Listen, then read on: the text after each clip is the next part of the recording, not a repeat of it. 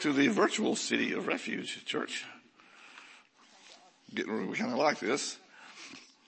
What cracks me up is, uh, is uh, the worship as good as it ever is. I don't care if there's five people here or a thousand. Of course, we never had a thousand, but I'm sure it'd be better. But it's the same. I mean, God's here, and uh, even that song I thought described the poem. I just want you. And that is the common theme, I think, about people who go to our church is that is truth. They want you. And, um, so I'm very happy to be a part of that group. Uh, a couple of announcements. Well, there are no new, new announcements, is there? There's nothing new. We're still in the shutdown mode. I have no idea how long this is supposed to last, but I, I get a feeling that sometime at the end of April or in the middle of May, this part of the thing will be over and we'll be able to meet together. We are planning to have one more service, hopefully, in this building, and we will baptize people. And we will celebrate all the years that we were here. This is like our wilderness tabernacle. And uh, God has done amazing things in this building.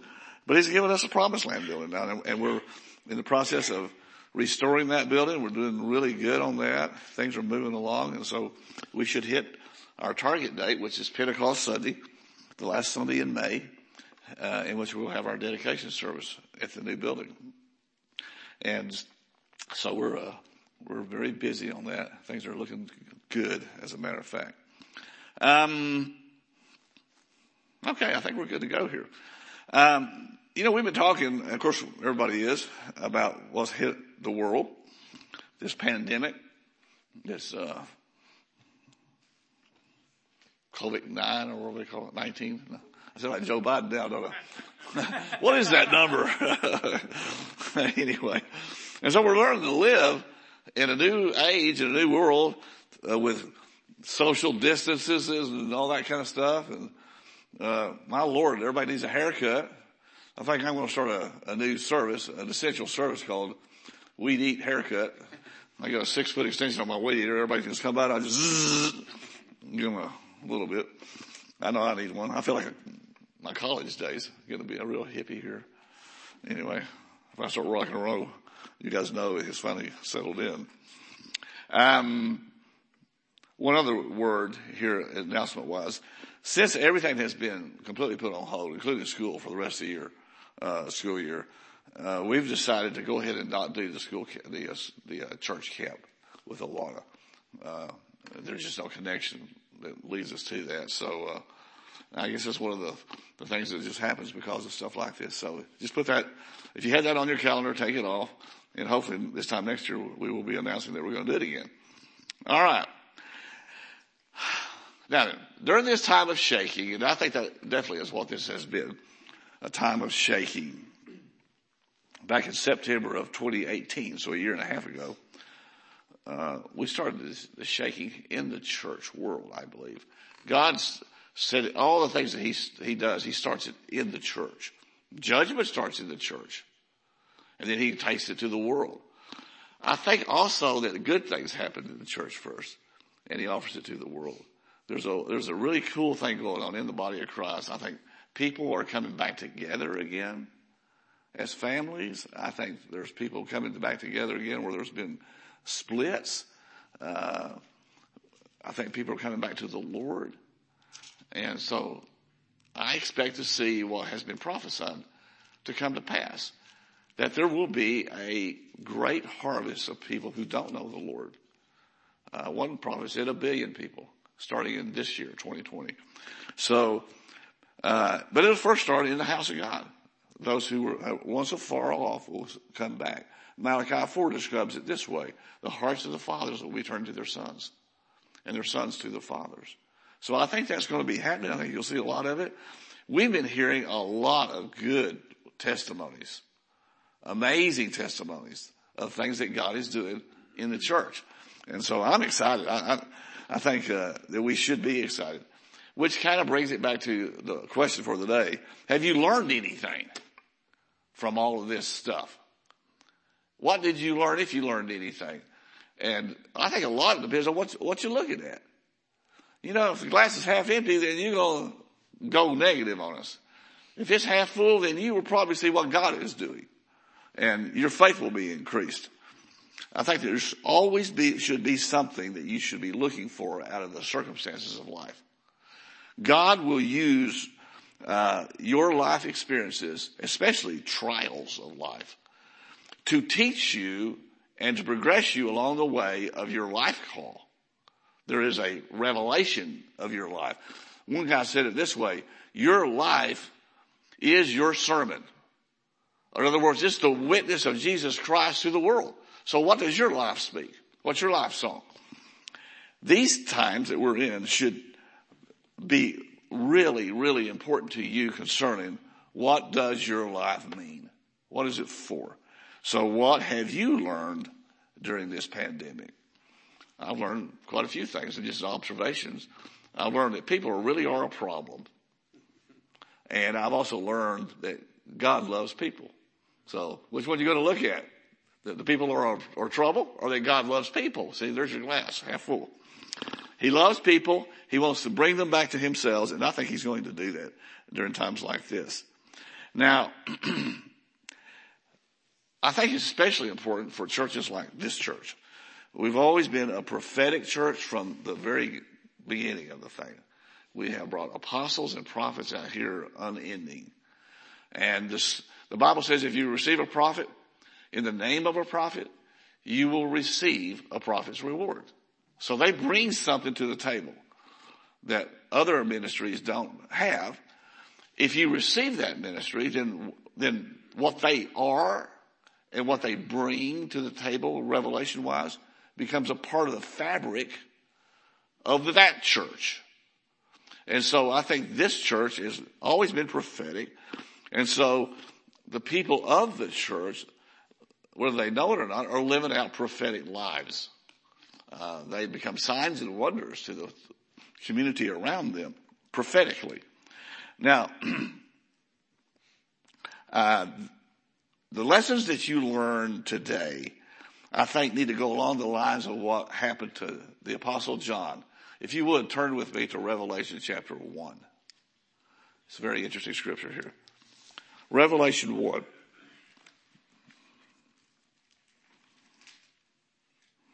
Now, if there's any guy who had a, a series of trials, it is this guy. The apostle John. His brother was James. James was the first apostle who was martyred. Right after Jesus died, they cut the head off of James. And, uh, and, then, and so it began. Uh, every one of those apostles ended up being martyred. The only one that did not get martyred that we're aware of was this guy. But he did get boiled in oil because of his lifestyle. Preaches for Jesus. He was the one that Jesus on the cross said uh, to behold your mother and, and pointed out Mary. So he was telling John, I want you to take care of my mother, what I've got. And he told her, behold your son. Look at John. That's the guy that's going to take care of you. So he did. And they ended up in Ephesus and he led the church there. And I think that's probably where Mary, I'm not sure, but that's probably where Mary ended up passing away. But, uh, uh, during that time, he, he became a real problem with Rome. So they boiled him in oil. It didn't kill him. And so they sent him to this, this colony or this island, a penal colony where they'd send their criminals. This little wretched piece of land, uh, six miles by ten miles long island out in the middle of the sea. So you couldn't get away from it. You're stuck there. Kind of like Andrews, you know. anyway, so there you are. And so what's he going to do with this thing? And, and I think it says it all in chapter one, verse nine. And this should be marching orders for everybody. I, John, both your brother and companion in the tribulation and kingdom and patience or perseverance of Jesus Christ. Now look at this next section. Was on the island that is called Patmos for the word of God and for the testimony of Jesus Christ. That's why he was there in his mind. Now Rome had a different idea. But for John, he took what hard things and made it good things. I was there for this. You think it was to punish me. No, no, no. I was there. Romans 8.28 kicks in. Because God led me there. He used the agency of Rome and the trouble of the life for the purpose of taking me here. Why? Because here I'm going to receive something I don't know and that the world needs. I was there for the Word of God, the Logos of God, what was written. So what's about to happen to this guy is going to be something that you could match back to the Word of God somewhere. It'll be there, portions of it. And the prophetic part for the testimony of Jesus Christ. Things that are coming. And I was in the Spirit on the Lord's day. You can put that in your pipe and smoke that one as well. If you're going to get what you're supposed to get out of this, get in the Spirit, redetermine why you're going through what you're going. Get your focus on heavenly things, not on what's going on around you. You get, you know, get over your mad that you can't get all the groceries you want. Toilet paper is a thing of the past. But it's not the first thing ever invented, right? There's other ways. Now, real quickly, turn over to Revelation 19. John starts this book off with the idea of why he's there. For. Now you could say he was there because of the Word of God and the testimony of Jesus Christ, or he was there to get more of that for the Word of God and for the testimony of Jesus Christ. Either way, that, that reason drove why he was there. And so at the end of the, at the end of the book, he writes this about the bride and the bridegroom. Verse nine, he says, blessed are those who are called to the marriage supper of the Lamb. 19.9. And he said to me, these are the true sayings of God. and I fell at his feet to worship him. But he said to me, see that you don't do that. I am your fellow servant and of your brethren who have the testimony of Jesus. Worship God. For the testimony of Jesus is the spirit of prophecy. So that was why John was on the Patmos. For the testimony of Jesus. The spirit of prophecy. I've preached about this before. The testimony of Jesus, the spirit of prophecy, is really for certain people, especially certain people, let's put it that way. Prophetic people. People who are in prophetic churches typically will have this as a part of their life. They will live out life with experiences that they really don't understand at the time. But boy, they are feeling it. But God's in it. In fact, God led them to it, just like he did for John here at Patmos. And out of that experience, there is this birthing of expression of what this is doing to me. I am personally experiencing this.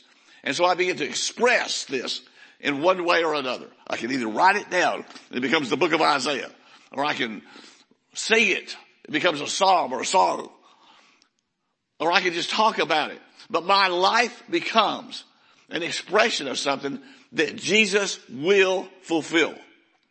It will point to him some way or another. You are literally a foreshadowing of what Jesus is going to do. Now that's kind of way out there, but it's all through the Bible. When I first found this, it also made, it made sense of my life. Your life is your sermon. It is your message.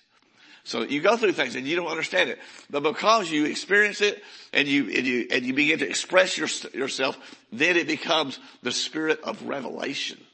Revelation hits it, and now you get it, and you can make sense of it. And get this, even your experiences can become like John's did, the logos of God. What he experienced through the spirit of revelation became the word of God. The book of Revelation. He wrote that. It's a logos now.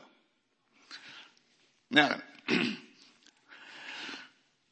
what is the one scripture do you think that is being brought forth again and again and again during this time of pandemic? I want to venture. Psalm 91. You hear it everywhere. And you just turn it on somewhere. And they're going to, at some point, talk about Psalm 91.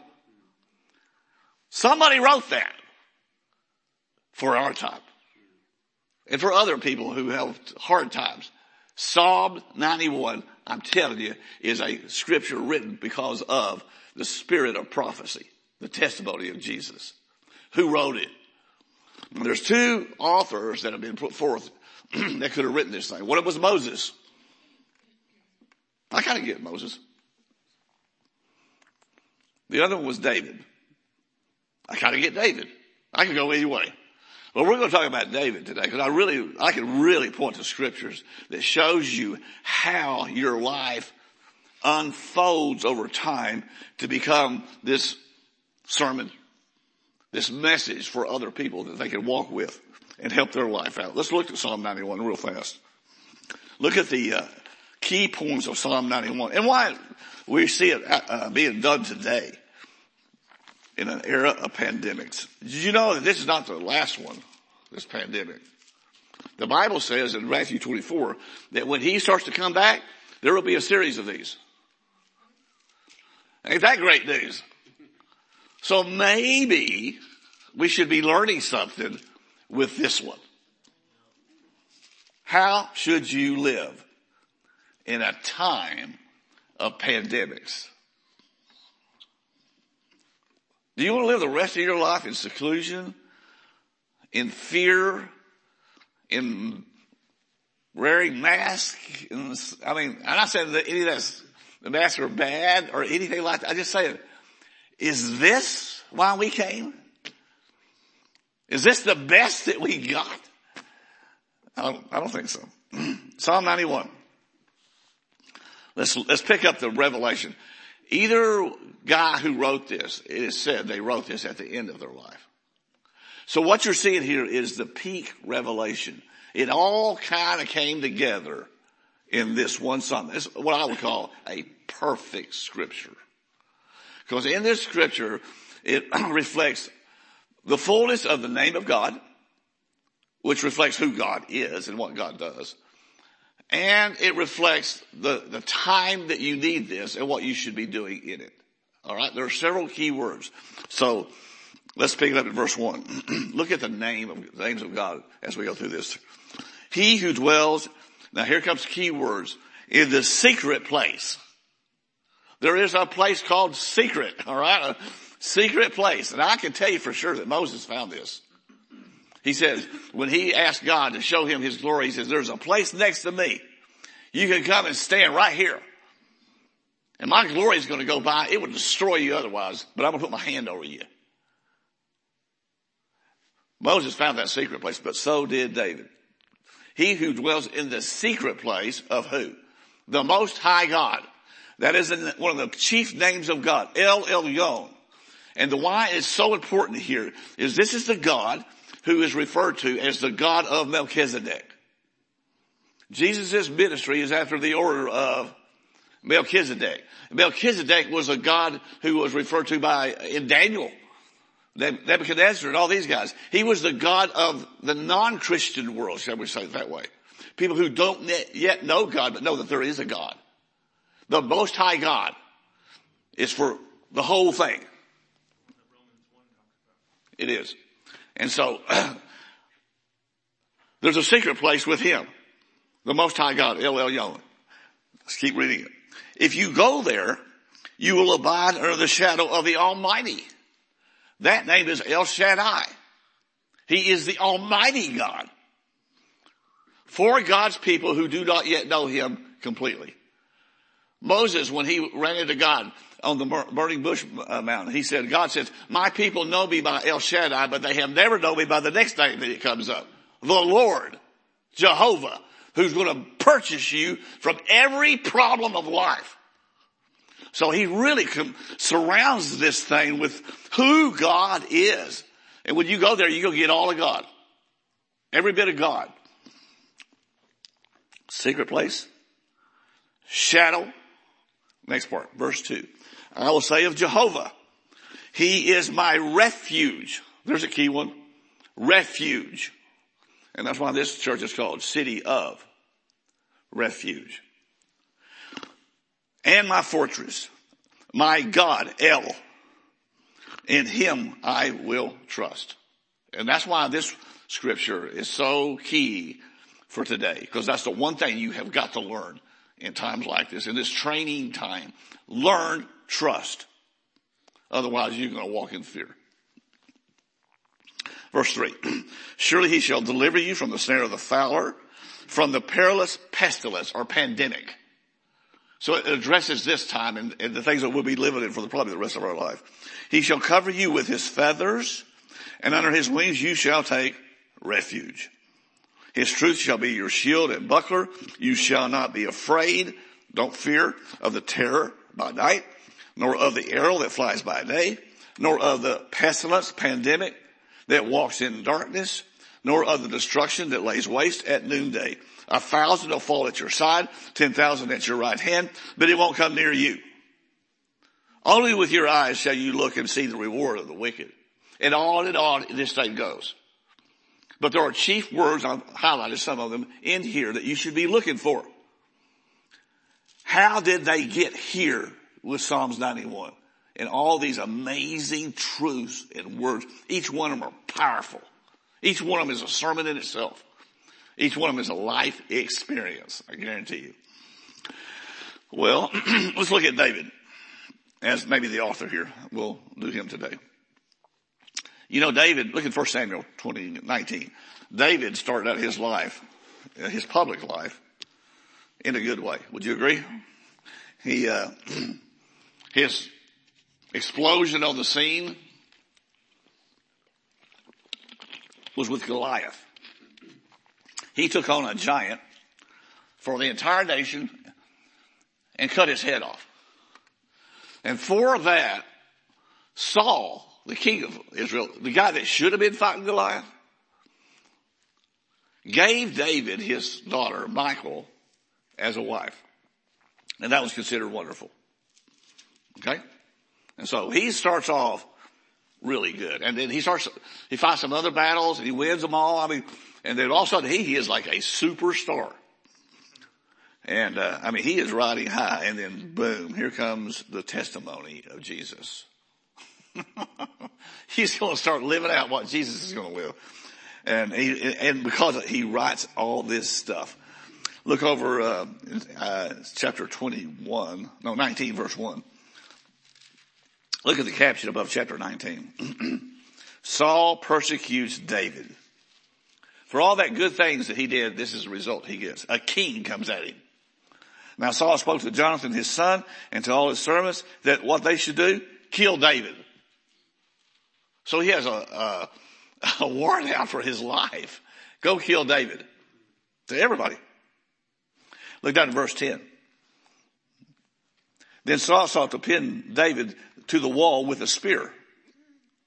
But he slipped away from Saul's presence and drove the spear into the wall. So David fled and escaped that night. It wasn't just tell everybody to kill David. He was trying to kill David. And that's pretty serious. I mean, David's playing the guitar kind of like you guys were doing. I could have got my spear out just threw it at anybody. They wouldn't have known it was coming. Blessing the Lord and all this stuff. Things are wonderful. And here comes a spear from the king. So he runs. His life is now different. Chapter 21. As David runs, I mean, he is running like a scalded dog. And he, he comes to a place where the guys that are with him, they don't have any more food. And if you notice the caption above chapter 21, it says David and the holy bread. They run out of food. And he comes to this place where there's these priests and he asks them, verse 23, he says, what have you on hand? Give me five loaves of bread in my hand or whatever else can be found. And the priest answered David and said, there is no common bread in, on hand, but there is holy bread or show bread. If the young men have at least kept themselves from women, David answered the priest and said to him, truly women have been kept from us about three days since I came out and the vessels of the young men are holy and the bread is in effect common, even though it was consecrated in the vessel this day. And so the priest gave it to him, the bread. Now, was that a good or bad thing? Matthew. You hold your place there and run over to Matthew chapter 12. Interesting scripture here. Here's how Jesus reflected on this chapter 12 verse 1 of Matthew. It says at that time, Jesus went through the grain fields on the Sabbath and his disciples were hungry, just like David, and began to pluck heads of grain and to eat. When the Pharisees saw it, doctors of the law, they said to him, look, your disciples are doing what is not lawful to do on the Sabbath. But he said to them, have you not read what David did when he was hungry? He and those who were with him. How he entered the house of God and ate the showbread. Now you can underline the next part, which was not lawful for him to eat, nor for those who were with him, but only for the priest. Or have you not read in the law that on the Sabbath, the priests in the temple profane the Sabbath and are blameless? Yet I say to you that in this place there is one greater than the temple. But if you had known what this means, I desire mercy, not sacrifice, you would not have condemned the guiltless. That's a mouthful of stuff right there. Jesus tells these guys, look, your understanding of the law, of the written word of God is going to be challenged as you develop your sermon of your life. What you think the Bible says and means, there's a lot more in there than you know. And your definition of what it looks like it says is fixing to get blown up. Was it lawful or was it unlawful for David to do what he said, did? According to Jesus said it was unlawful, but it was still okay. Because there's things that rise above right and wrong. I desire mercy. How about that one? If it wasn't for that, we'd all be dead. Everybody would die. Because nobody can achieve what they need to achieve with God. So thank God that we're not under the strictures of just flat out law. So is it right to go hoard food at, at Thriftway? No. But is it okay? I'm not going to judge that. You know what I'm saying? Just let it be. Live and let live. All right. How about that one? Now I'm going to tell you that as we go forward into the things that God has called our generation to live through, a lot of the things that you are, that you think are right and wrong, you're fixing to get challenged on. What you think the Bible says, you're fixing to get challenged on. The one who wrote the Bible has the last word on it. Amen. Go back to Samuel. So David does, I mean, he, I tell you what this was right here. This was the first lap for David concerning the understanding of, of the covenant that God was going to give him called the sure mercies of David. One of the greatest revelations of his life was laid out as he's running for his life. He knew it was unlawful, but they were hungry. And so he found out something deeper with God. And he would have never learned it any other way. That's what God does to you. And I mean it, to you. So he runs. They got the food. And by the way, just so you'll know the complete story, those priests that did this for him, they all got killed. So it's still, was it a good thing or a bad thing? You get my point? There's, this thing's bigger than us. Okay, let's keep reading. Chapter 22, I think. Yeah. Now 21 verse, uh, 10. He runs from the priest with the showbread and he comes to another king. Verse 10. David rose and fled that day from, from Saul and went to Achish, the king of Gath. Another king. And the servants of Achish said to him, is this not the David, the king of the land? Did they not sing about him to one another in dances, saying, Saul has slain his thousands and David his ten thousands? Now David took these words to heart and was very much afraid of Achish, the king of Gath. Now, would you do this, verse 13? So he changed his behavior before them, pretended madness in their hands, scratched on the doors of the gate like a cat, and let his saliva fall down on his beard. And then this, this king said, get him out of here. Would you do that? Or do you have to get mad to do that? It's your spouse. This guy has been anointed already to be the king of Israel, and he's acting like this. Okay? I would never think that I would do that. But I will never say that I wouldn't. Cause I don't know what I'd do. So up over to chapter 22, verse 1. Now, David therefore departed from there and escaped to the cave of Adullam. And many people met him there for became David's army. So he goes to this cave.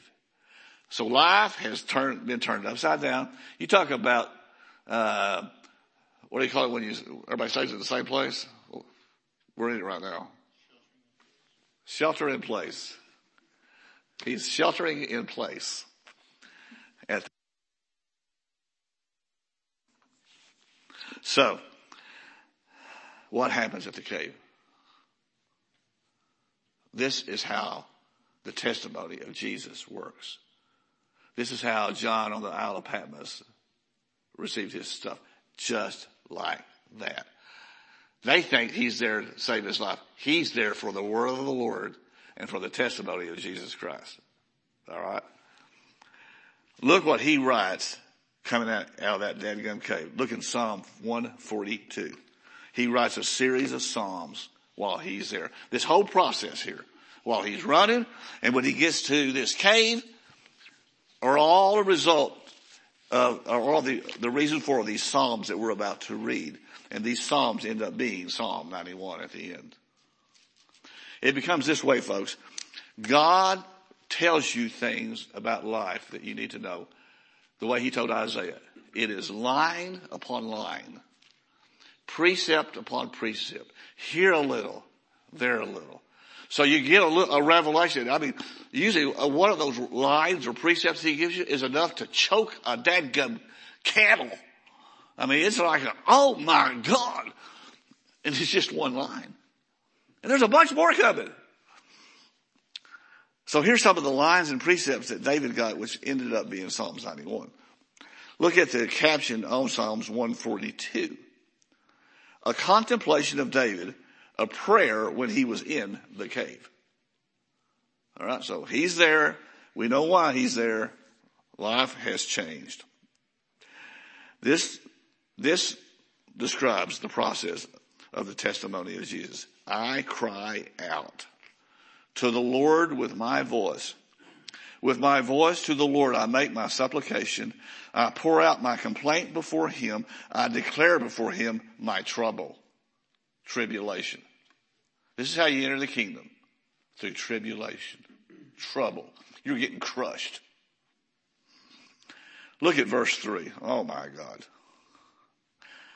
Uh, when my spirit was overwhelmed within me. And that's how it feels. I mean, this is an emotional thing that happens to you. You're literally overwhelmed. You know, when you get in this spot, it doesn't matter. I don't care who you are. I don't care how smart you are. I don't care how much money you have. I don't care how much education you have. I don't care about anything in life. When you're here, we're all the same. We're just two-legged creatures hoping to get through this. It'll knock you to your knees. My spirit was overwhelmed. When this happened, look what, what happens next. Then, God, you knew my path.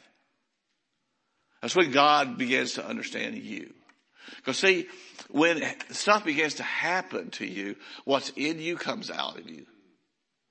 You know, your, your heart is revealed. Have y'all noticed some of the stuff that's coming out of people now? Some of it's kind of disturbing.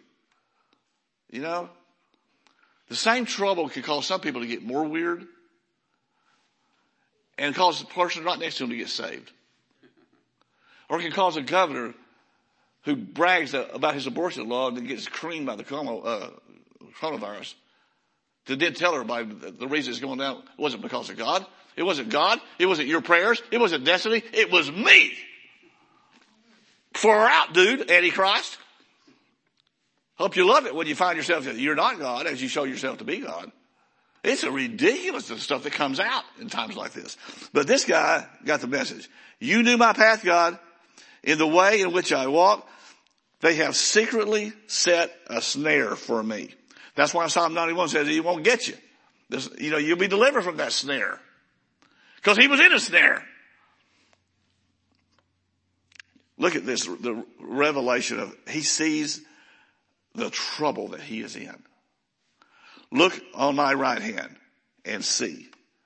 There is no one who acknowledges me. Refuge or my plan has failed me. No one cares for my soul. Does that remind you guys of anybody? How about Jesus? Right after Passover. And he told the disciples, the night you will all betray me. Oh no, not me. Really. Three times a cock crow. You'll, you'll do it. Three times. And so he looked at his right hand. there was nobody there. You know, the people I thought that I could trust, the, the, the lifestyle I had set up, my 401k, all the things that I thought had me covered, nothing had me covered. And I looked for someone to give a rip.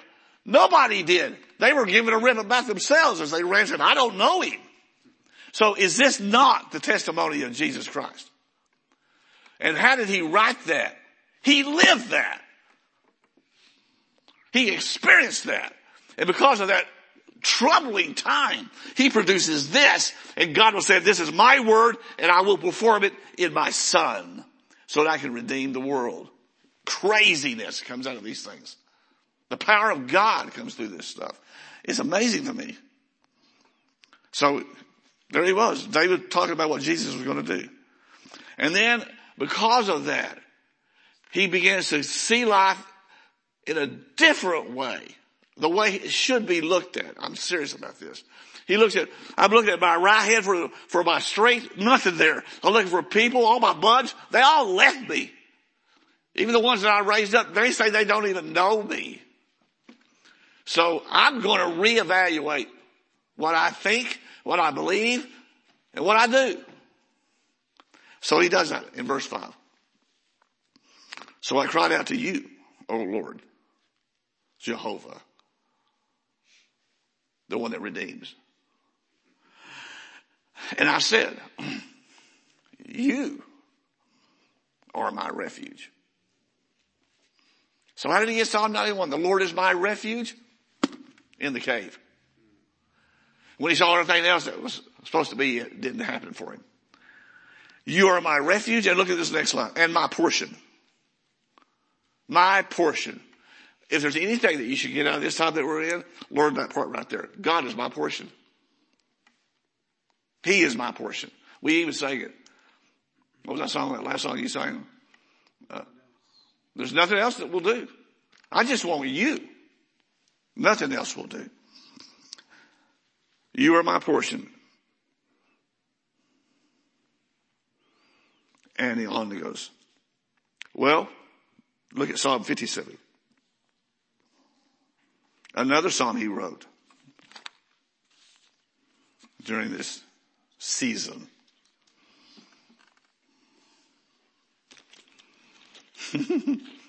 I love the caption on this one.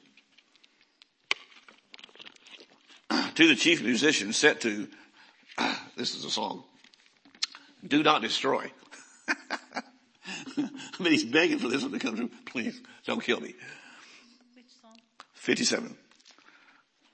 Set to the song, do not destroy, a Michtam or a prayer of David when he fled from Saul into the cave. So, same thing. Look at the first few verses on this one. More line upon line and precept upon precept. Be merciful to me, O God. Be merciful to me. For my soul trust in you. There's the word trust. Bingo. And how did he get to trust? He knows mercy. He ate the showbread. Didn't kill him. God was still with him. And so he can say, so I trust not in the fact that I can keep every law, every command, do everything right. None of that matters.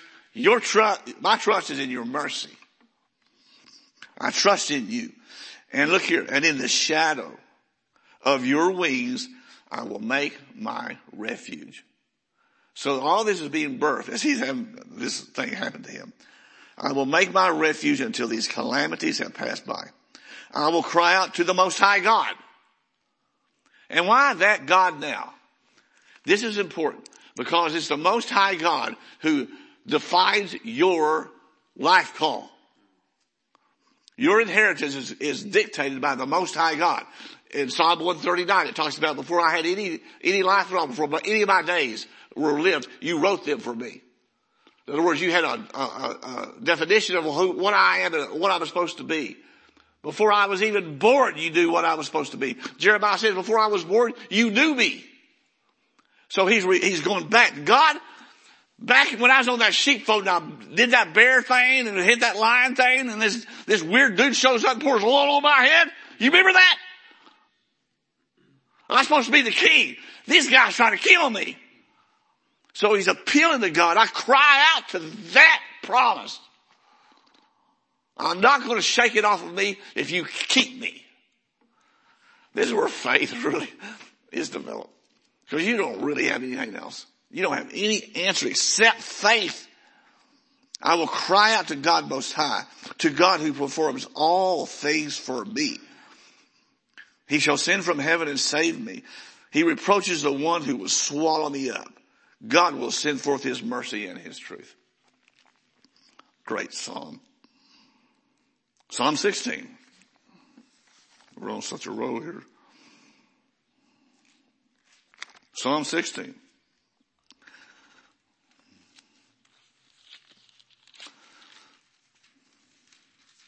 It's a Psalm of David. It doesn't say it here, but all your commentaries will tell you he wrote this one and the next one, 16 and 17, in the cave, or on the way to the cave. This whole experience. And so what's he saying in verse one? Preserve me, God, for in you I put my trust. There's your, the other line. Look down on verse um, four. Their sorrow shall be multiplied who hasten after another God. Their drink offerings of blood I will not offer, nor take up their names on my lips. The reason I want to bring this, this one verse in, because right now folks, shaking will separate people. You will find people who will run after their God, and it ain't gonna be Jesus. And those who will run after Jesus. And what's funny about that is what some people who are in the camp of Jesus before this started are not in that camp anymore. They're running away from it. And, and, con, and the flip is also true. Those who don't know him right now, they're going to be running to him. So don't, don't judge who's, who's on whose side yet. It's going to change. There's going to be a shift of a billion people coming in. And a lot of people who are already in said, nah, I don't want to go to that marriage supper thing. I'm too busy. And so it's going to be a big shift. Verse five. And here we go again. Oh Lord, you are the portion of my inheritance. You are my portion. So one thing he learned in, in all this trouble, he learned, God, you're my portion. You're my inheritance and my cup. Here we go again. Testimony of Jesus. What was Jesus' final, final hard thing to do? Take the cup. And David said, look, I recognize that, that cup is you, God. This is your plan for my life. You maintain my lot. The lines have fallen to me in pleasant places. Yes, I have a good inheritance. I will bless the Lord who has given me counsel. My heart instructs me in the night seasons. I have set the Lord always before me because he is at my right hand. I shall not be moved. Why are we even bring this part up? You remember what he said earlier? I looked on my right hand and there was none there. So what has happened to David? I shifted. I don't look to people anymore or things. I look to God. Just like Moses did. Wow. That's where my help comes from. It's not what this world can offer, it's what he is. So I look at my right hand and I say, oh wow, I shall not be moved. Therefore my heart is glad, my, my glory rejoices. My flesh shall rest in hope, for you will not leave my soul in Sheol, nor will you allow your Holy ones to see corruption. Now, and you will show me the path of life. Isn't this interesting? If you know the Bible, you know that what you just read is about Jesus Christ. Those last few verses there, you want, my heart is glad. Uh, I want to rest in hope. I'm not going to be moved. You're not going to leave my soul in, in hell? Look at Acts chapter 2.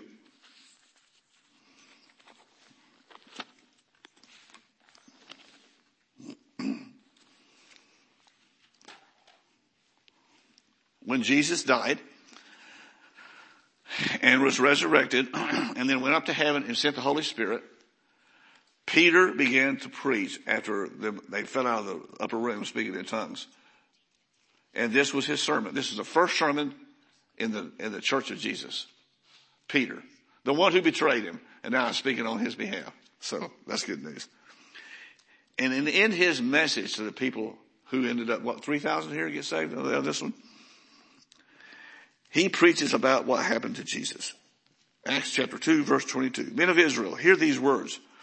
Jesus of Nazareth, a man attested to, by God to you by miracles, wonders, and signs which God did through him in your midst, as you yourselves also know. Him, being delivered by the determined purpose and foreknowledge of God. Now who delivered him? The determined purpose and foreknowledge of God. God leads us into these messes. You took by lawless hands and crucified him and put him to death. Did God have anything to do with any of that? He had everything to do with all of that. It was his plan. 24. Whom God raised up, having loosed, loosed the pains of death, because it was not possible that he should be held by it. For David says concerning him, and he's going to quote the Psalm 16 that we just left. I foresaw the Lord always before my face, for he is at my right hand that I may not be shaken shaken. Wow. You know when all this stuff started, folks? Back in September of 2018, I saw the shaking going on and it freaked me out. And I had to ask the question, if he's going to shake everything that can be shaken, can I be shaken? I know this has got my attention. And I, I mean, I honestly had the question, wow, Am I about to be shaken? And what finally got me out of that was the verse we just read. Let's read it again. I foresaw the Lord always before my face, for he is at my right hand, that I may not be shaken. Now, David is again pointing to Psalm 91. Do you want to be shaken or not? If you learn your lessons in this time, you will find yourself in Psalm 91. You will not be shaken, but the world is going to be shaken. Did this pandemic shake anybody? Did it make anybody that we know afraid? Are we calling our fear wisdom? Ugh. That was a little bit of a low blow, brother. That's what I do. You're welcome. I'm getting you to think. I'm not saying be stupid or be insolent or be presumptuous, but check yourself. Are you really walking in fear? Are you walking in wisdom? This test is designed for you to test yourself. Is this the way you want to live the rest of your life? At home? I mean, seriously, think about it. There's going to be a lot more of these. So I will not be shaken. Therefore my heart rejoiced, my tongue was glad, my flesh also will rest in hope. For you will not leave my soul in Hades, nor will you allow your Holy One to see corruption, and you made known to me the ways of life. So David wrote that because he lived that, and Jesus fulfilled that. My point we are going to do the same thing. You are going to live in the testimony of Jesus. If you're going to walk in the Spirit, you will live the testimony of Jesus out, the Spirit of prophecy. And it, you will birth things in this earth. Just get ready.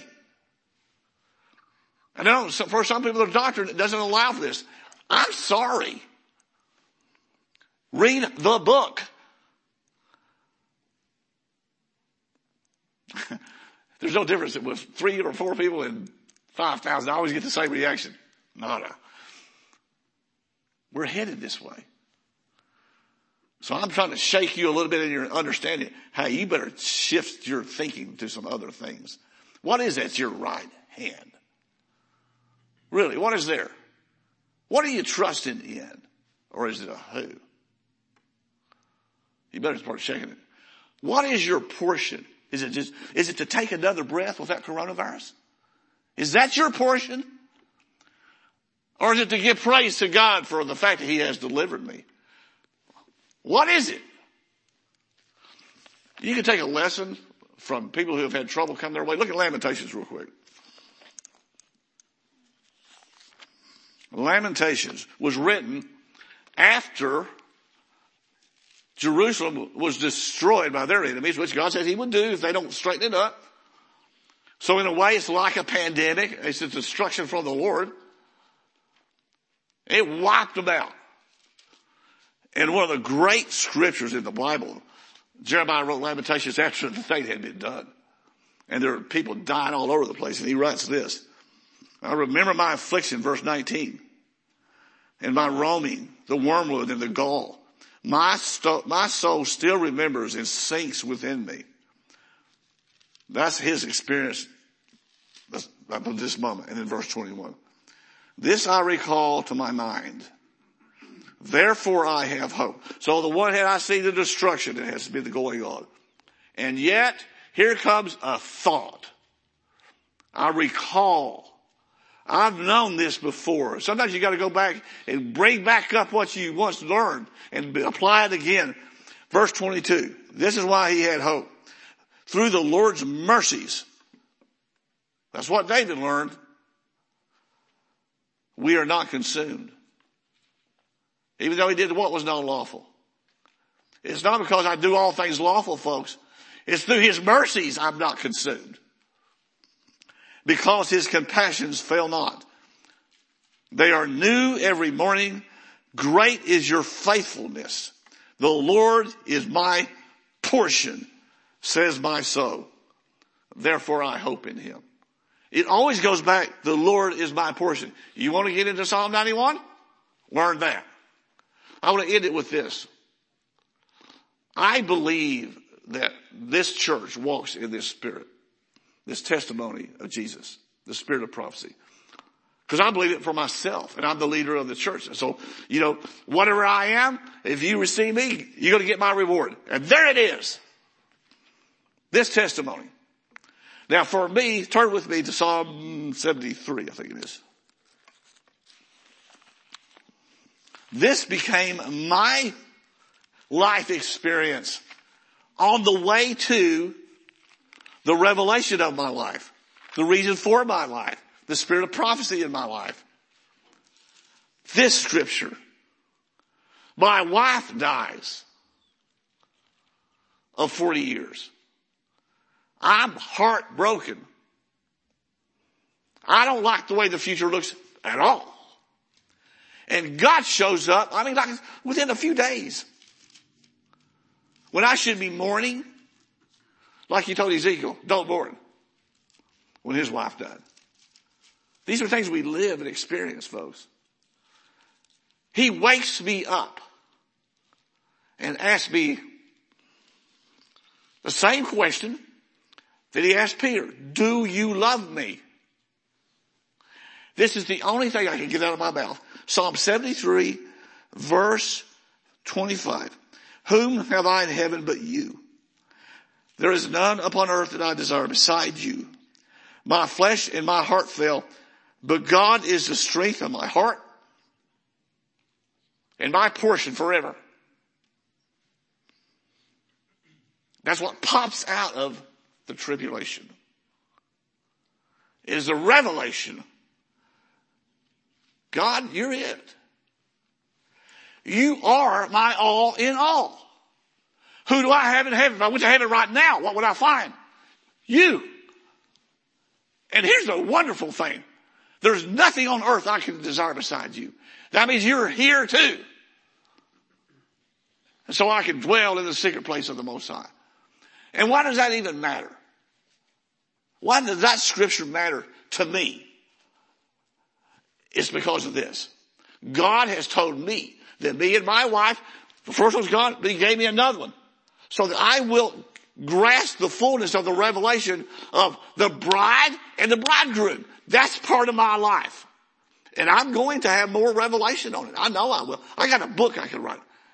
I, uh, and I just wrote stuff as I went through all this process. It's a book full of revelation. Like David's revelations, things I would never have thought because I experienced it. Here's part of it. Did God have to go through this thing, this issue twice? He did. Israel was supposed to be the wife.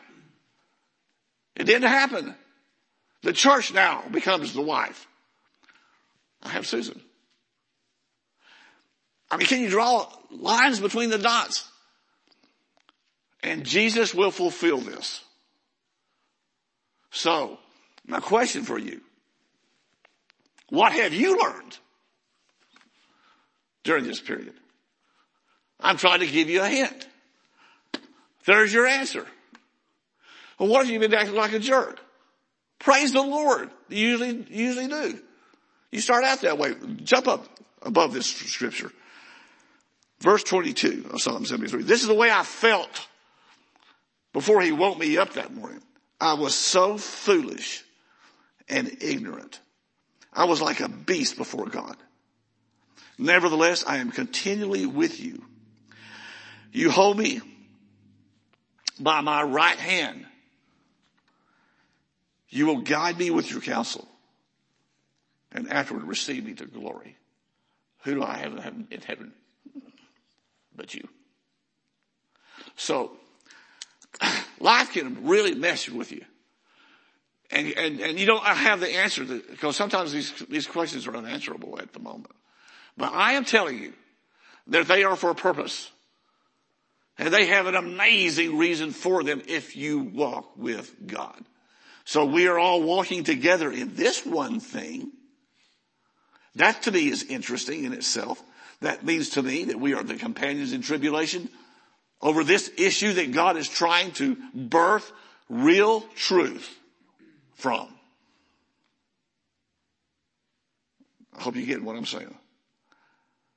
May I suggest that one of the truths is we are still here and we're surrounded by the tribulation. Are we not? I wonder if that has any meaning. Let's pray. Father, I thank you that you're going to lay line upon line about what you're doing and you're already started. And you've not left the throne. You didn't stop your reasons for the year 2020. You had to take a pause here and just bring us back to earth and into the right mindsets. Humble, seeking God, praying, believing for the right things. You've taken away a lot of dross and you reminded us of the things which cannot be shaken. And you are restoring our soul. You're restoring our families. You're restoring the kingdom of God so that you can give it to us. I pray that you will. Open our hearts and our minds to the truth of your revelation. In Jesus' name. Amen. Next week.